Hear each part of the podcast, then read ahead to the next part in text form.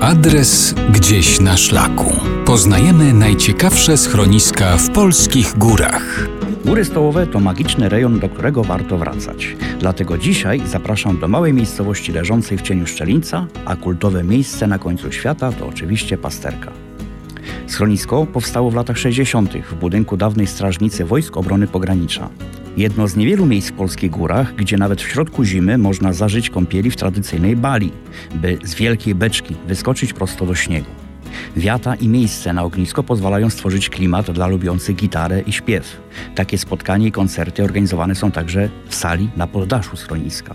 To tutaj od niedawna oglądać można największą w Polsce ruchomą szopkę z klocków Lego, zbudowaną przez gospodarzy obiektu i ich dzieci. Od kilku lat w połowie lutego schronisko współorganizuje także biwak zimowy.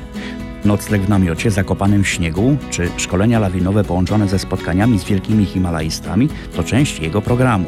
Schronisko jest idealną bazą wypadową na Szczeliniec, Błędne Skały czy na stronę słowacką. Adres gdzieś na szlaku.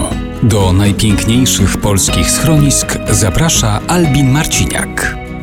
Schronisko od wielu lat znajduje się na szczycie listy rankingu schronisk górskich, a jest to zasługą pasjonatów prowadzących ten obiekt.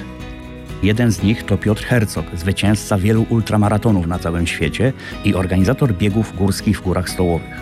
Drugi natomiast to doskonale znany górołazom Maciek Sokołowski, dyrektor festiwalu filmów górskich w Lądku Zdroju.